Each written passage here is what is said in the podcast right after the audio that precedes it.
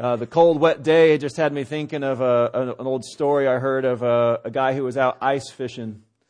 And um, he just would put the thing down into the hole. You know, they have to they have to chisel or drill out that hole, and he just kept yanking out fish. And another man came along, and he thought he'd give his his try, so he he drilled a hole down there. He couldn't get a thing, and here the guy over next to him just keeps pulling out fish and pulling out fish. So the guy who can't catch anything walks to the other man, says, "What is it? How do you keep catching fish?" And the man says, mm-hmm. and the man says, "What? I don't understand you."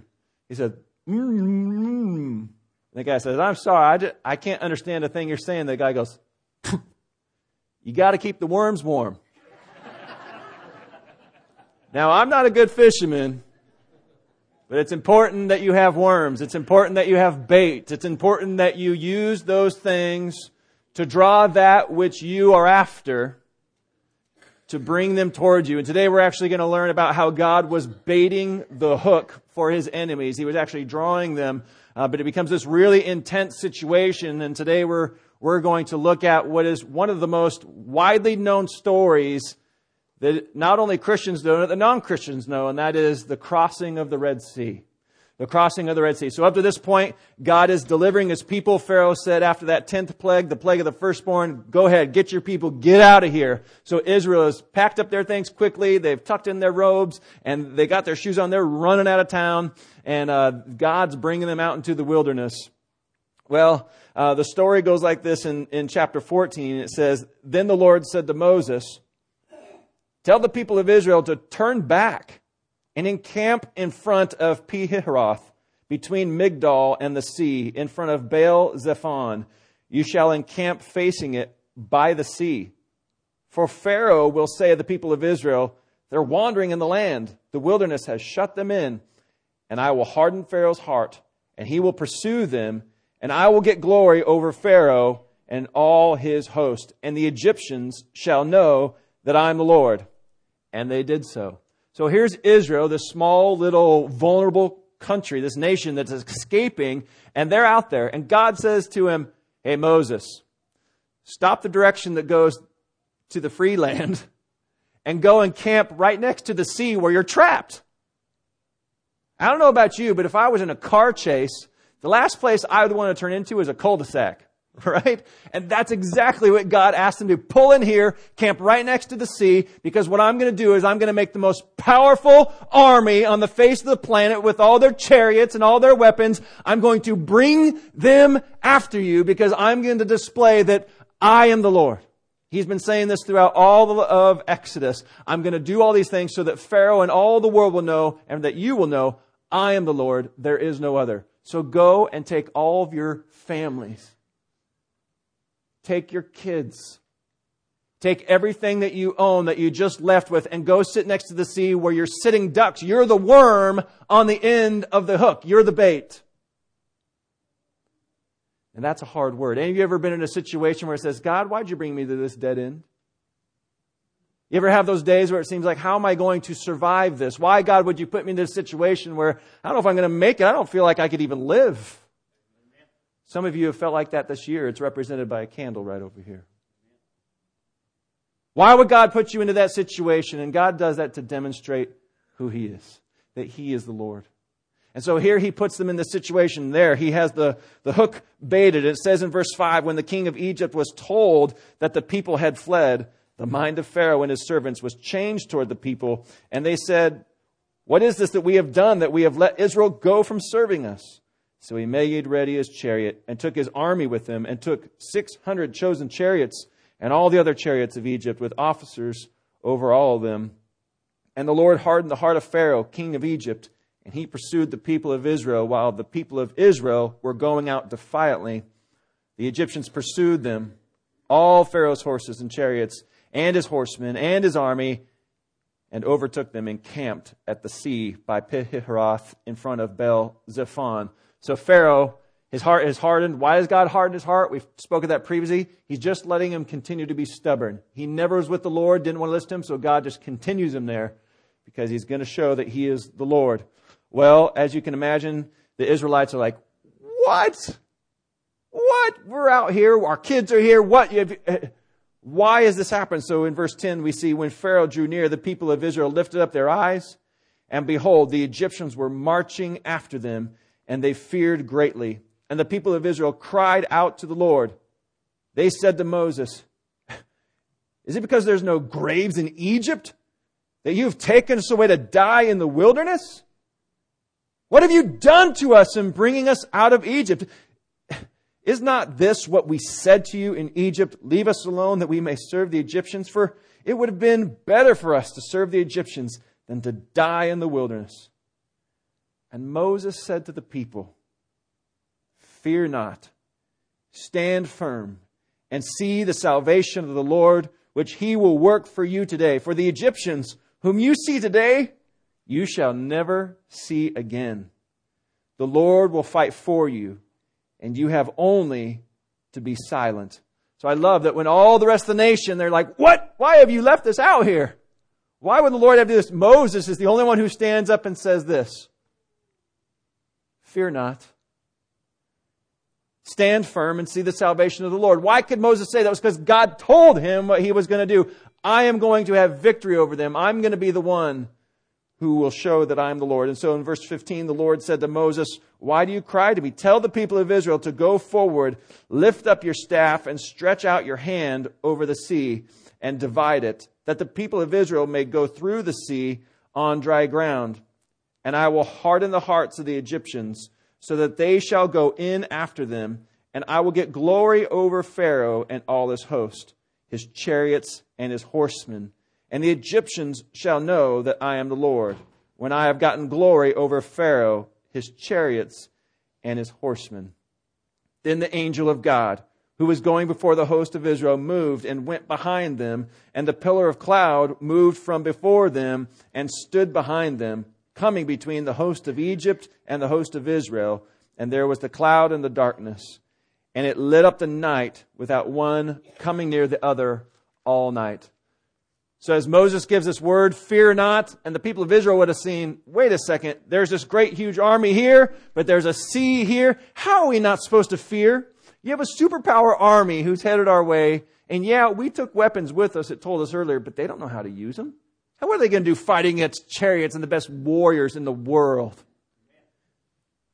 And Moses says, God's going to fight for you. You just have to watch. Just be silent and watch. And in that moment, it says the cloud goes and goes behind them and puts up a wall between the Egyptians and the Israelites. And then this is the greatest. This is just where it comes down to, to uh, God being God and showing that to these people. As we continue on in verse 21, it says, Then Moses stretched out his hand over the sea, and the Lord drove the sea back by a strong east wind all night and made the sea dry land, and the waters were divided. And the people of Israel went into the midst of the sea on dry ground, the waters being a wall to them on their right and on their left. The Egyptians pursued and went in after them into the midst of the sea, all Pharaoh's horses, his chariots, and his horsemen. And in the morning watch, the Lord, in the pillar of the fire and of cloud, looked down on the Egyptian forces and threw the Egyptian forces into a panic, clogging their chariot wheels so that they drove heavily and the Egyptians said, Let us flee from before Israel, for the Lord fights for them against the Egyptians. Then the Lord said to Moses, Stretch out your hand over the sea, that the water may come back upon the Egyptians, upon their chariots, and upon their horsemen. So Moses stretched out his hand over the sea, and the sea returned to its normal course when the morning appeared. And as the Egyptians fled into it, the Lord threw the Egyptians into the midst of the sea the waters returned and covered the chariots and the horsemen, and all the host of Pharaoh that had followed them into the sea. Not one of them remained. But the people of Israel walked on dry ground through the sea, the waters being a wall to them on their right hand and on their left.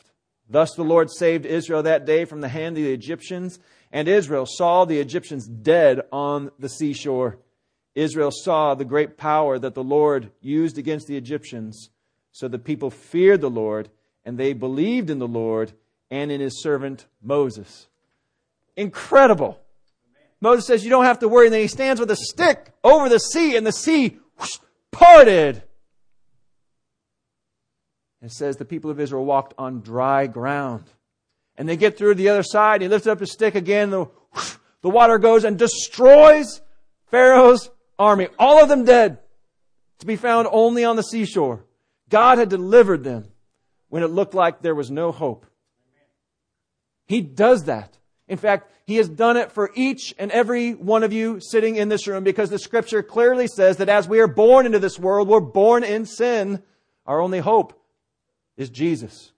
If it wasn't for Jesus, we would then die. We all are sitting against that cul-de-sac. We're all up against the sea with no hope, except for that God says, I will fight for you. I will be your salvation. I will be the one who can save you from your sins. And the scripture says that he then took a stick and he held it up and he made the one way possible for us to defeat death victorious and to go through and get to the other side.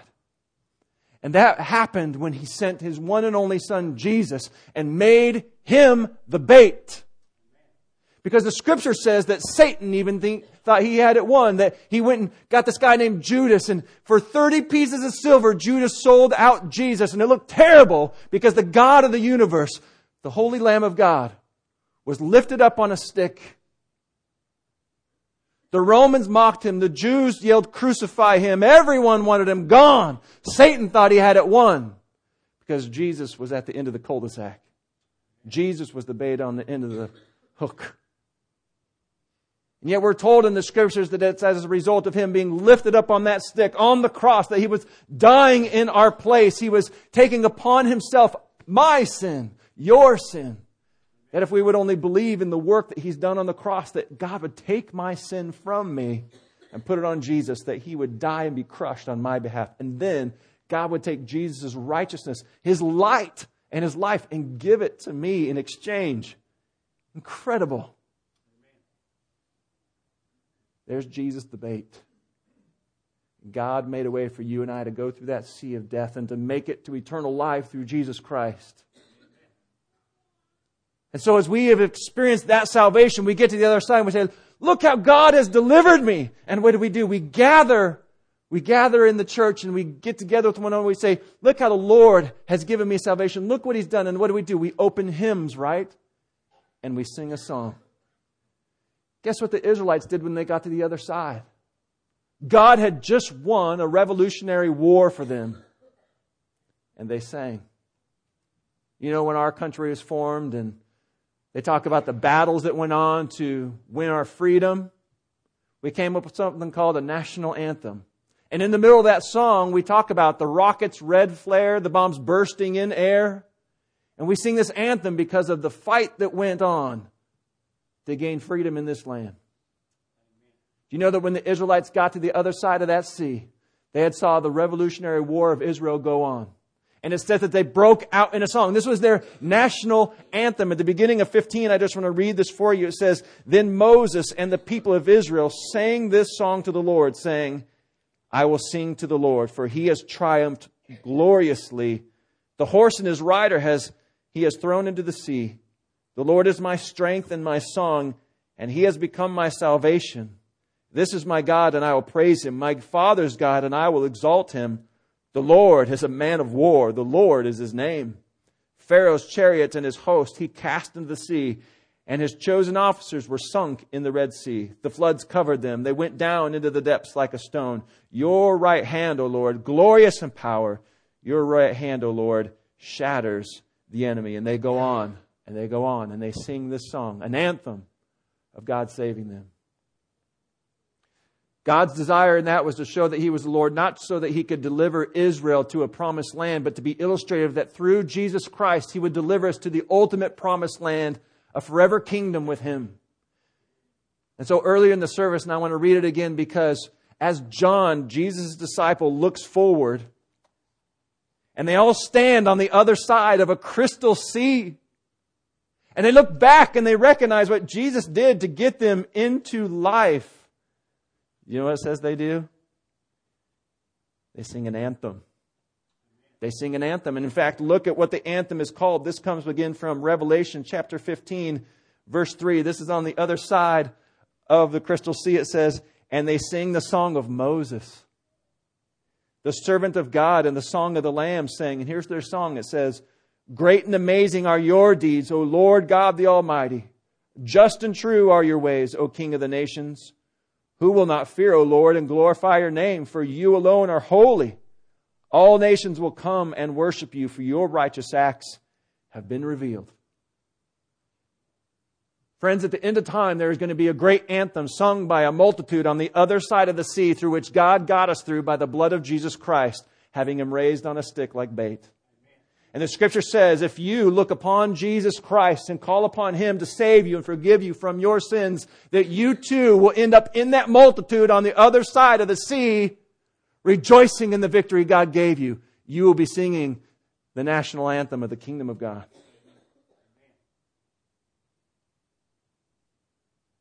But for those who have not joined that allegiance,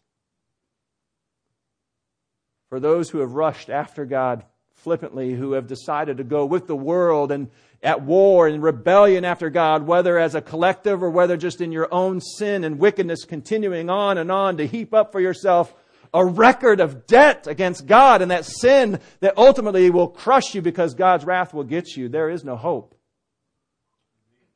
Just in the same way that Pharaoh and his army, there was no hope for them, but God crushed them under his judgment. That sea and through it was one thing that saved the people of Israel, and that sea was also the thing that brought the wrath of God.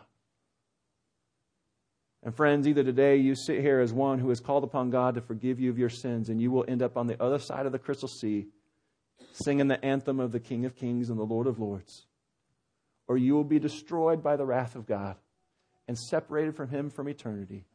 And whatever candlelight you may have now and may be enjoying in the grace of God, it will be snuffed out. Today, if you don't know Jesus, make this the last day you don't know Him.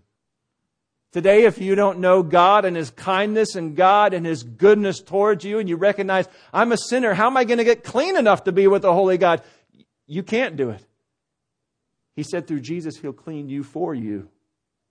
And all you've got to do is to say, Lord, I surrender.